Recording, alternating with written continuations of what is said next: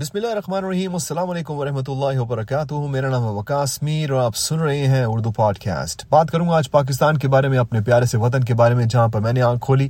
اور میں اس وقت ناروے میں رہتا ہوں اور پاکستان کے ساتھ میرا تعلق جو ہے، وہ چیریٹی کے بیس پہ ہے۔ یعنی کہ میں بہت زیادہ مختلف پروجیکٹس میں کام کر رہا ہوں، جہاں پر پاکستان میں مختلف صاف پانی کے پمپس وغیرہ لگائے جاتے ہیں۔ اس کے علاوہ مختلف آرگنائزیشن کے ساتھ مل کے وہاں پر غریبوں کی مدد کی جاتی ہے، جہاں پر کی جا سکتی ہے۔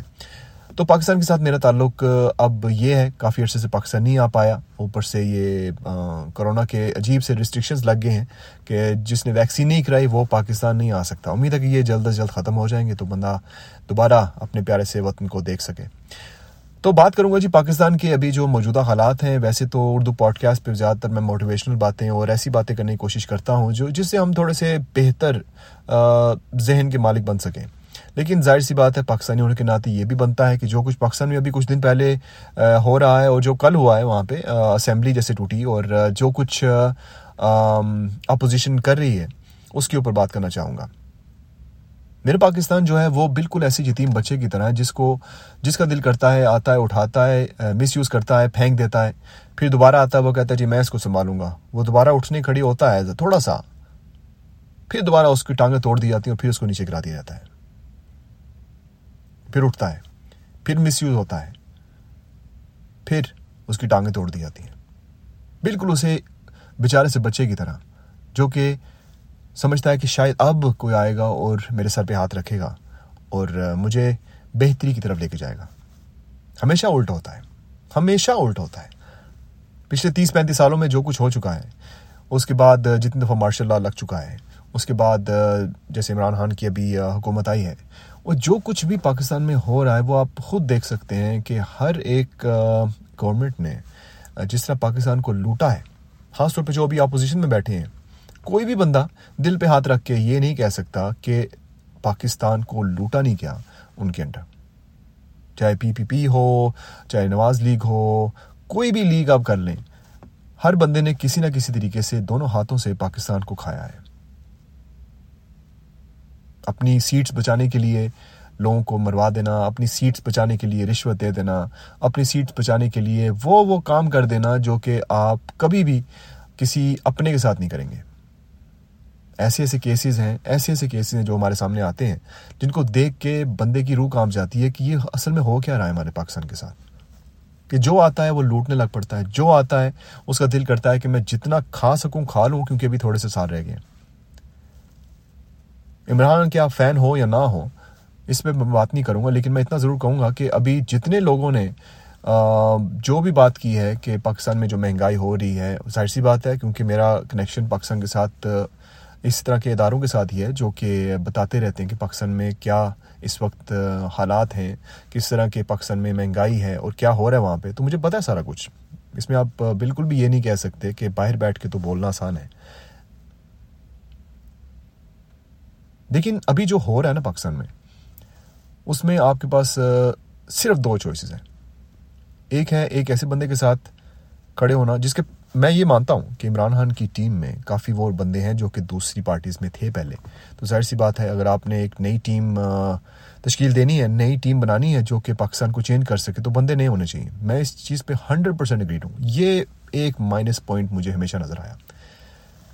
لیکن ابھی جو آپ کے پاس چوائسیز ہیں، وہ ہیں جی ایک طرف بلاول ہے، زرداری ہے شباز شریف ہے، حمزہ ہے، مریم ہے۔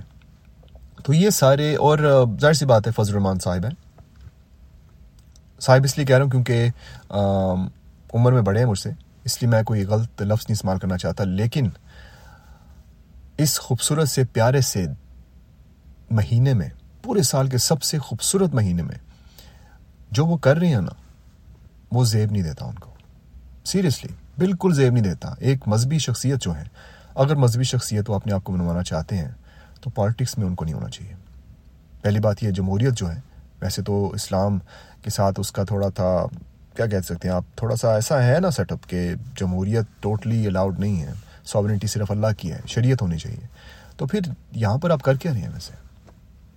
اور اوپر سے آپ عمران کو اتارنا چاہتے تھے، اتر گیا وہ۔ اب آپ الیکشن کی تیاری کریں۔ میں اس پوڈ کاسٹ کو پولیٹیسائز نہیں کرنا چاہتا، اس لیے میں صرف اس کے اوپر بات کرنا چاہتا ہوں کہ ہمیں اپنا جو وقت ہے نا جو اس خوبصورت سے مہینے میں ہے وہ کوشش کرنی چاہیے کہ اس کو اچھے اچھے خوبصورت سے بیانات سننے میں لگائیں بات تو میں نے کر دی ابھی جتنی میں نے کرنی تھی، لیکن اس ایپیسوڈ میں میں صرف یہ بات شیئر کرنا چاہتا ہوں کہ اچھی اچھی باتیں سنیں، اچھی اچھی کتابیں پڑھیں، کیونکہ یہ جو سیٹوں کے پیچھے لگے ہوئے ہیں نا سارے، ان کا اور کوئی کام نہیں ہے سوائے سیٹوں پہ کے پیچھے لگنے کے۔ کوئی کام نہیں ہے۔ ان کو کوئی فکر نہیں اس چیز کی کہ آپ کا روزہ خراب ہوتا ہے یا نہیں ہوتا۔ ان کو کوئی فکر نہیں ہے کہ کتنے ملینز اور پاکستانی بچے، بوڑھے، غریب جو افطاری نہیں کر پائیں گے، کیونکہ غربت ہے۔ ان کو کوئی فکر نہیں اس چیز کی۔ اور اوپر سے سننے کو آتا ہے کہ وہ کہتے ہیں تھی کہ ہم احتجاج کریں گے۔ احتجاج کریں گے۔ آپ کے اپنے بینک بیلنسز اتنے زیادہ ہیں کہ آپ تو کئی سالوں تک احتجاج کر سکتے ہیں۔ لیکن ان کا کیا جو کہ باہر آ کے احتجاج کریں گے؟ اپنی مزدوری کے دن احتجاج کریں گے جب وہ روزی روٹی کما کے اپنے گھر والوں کو دے سکتے ہیں۔ کس کے لیے؟ ایک ایسے بندے کے لیے جو کہ ہر روز بیمار ہو جاتا ہے، واپس نہیں آ رہا۔ غلط بات ہے۔ اپنا وقت جو ہے اس کو صحیح جگہ پہ لگائیں، اپنی انرجی صحیح جگہ پہ لگائیں۔ اگر آپ اسٹوڈنٹ ہیں تو کوشش کریں کہ اپنی تعلیم پہ تھوڑا سا فوکس کریں۔ اگر آپ کام کریں تو اپنے کام پہ فوکس کریں۔ اپنی زندگی کو چینج کریں۔ بہت ہو گیا کرسی کرسی۔ آپ آپ کو نہیں ملنے والی۔ یہ صرف اور صرف کچھ مخصوص بندے ہیں جو کہ اس کے پیچھے لگے ہوئے ہیں اور صرف ان کی آپس کی جنگ ہے۔ انا کی جنگ ہے سب۔ انا کی۔ اور انا جو ہے وہ بندے کو سچ مچ میں پاگل کر دیتی ہے۔ اپنا وقت صحیح طرح سے استعمال کریں۔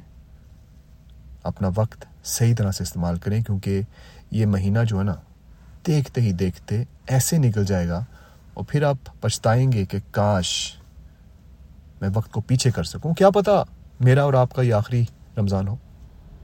گارنٹی ہے کوئی اس چیز کی؟ اپنا خیال رکھیے گا۔ اللہ حافظ۔